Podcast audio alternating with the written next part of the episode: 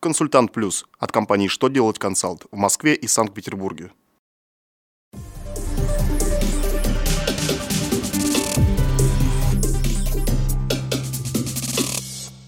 Добрый день! Для вас работает служба информации телеканала «Что делать ТВ» в студии Ольга Тихонова. В этом выпуске вы узнаете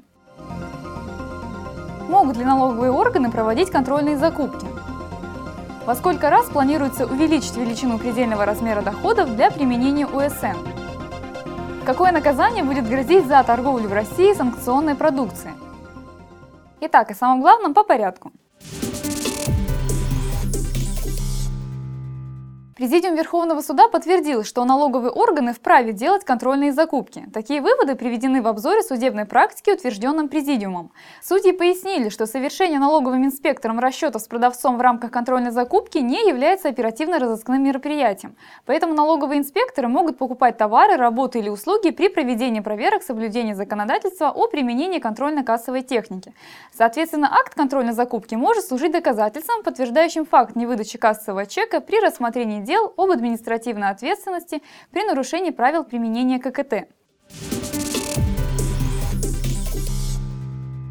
Депутаты предлагают увеличить величину предельного размера доходов, ограничивающего право налогоплательщика на применение упрощенной системы налогообложения с 60 миллионов рублей до 120 миллионов рублей.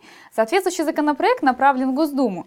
Нововведения предлагаются в рамках развития малого и среднего бизнеса. Кроме того, концепция законопроекта направлена на решение одной из острых проблем в сфере малого предпринимательства – вопроса налогообложения. Организациям, предпринимателям и физическим лицам, торгующим продукцией, ввоз которой на территорию Российской Федерации запрещен, может грозить уголовное наказание. Общественная палата направила письма министру сельского хозяйства Александру Ткачеву и министру экономического развития Алексею Люкаеву об ограничении продаж санкционной сельхозпродукции и продуктов питания США и стран Евросоюза. Общественники указывают, что законодательно в России такую продукцию нельзя только возить, а вот продавать как будто бы можно. По крайней мере, в правовых нормах это нигде не закреплено. Следовательно, Следовательно, контрафактные товары могут продаваться без наказания для продавца. Поэтому, несмотря на запреты, продукцию из США и ЕС можно встретить на российских прилавках. Закон должен изменить эту ситуацию. На этом у меня вся информация. Благодарю вас за внимание до новых встреч!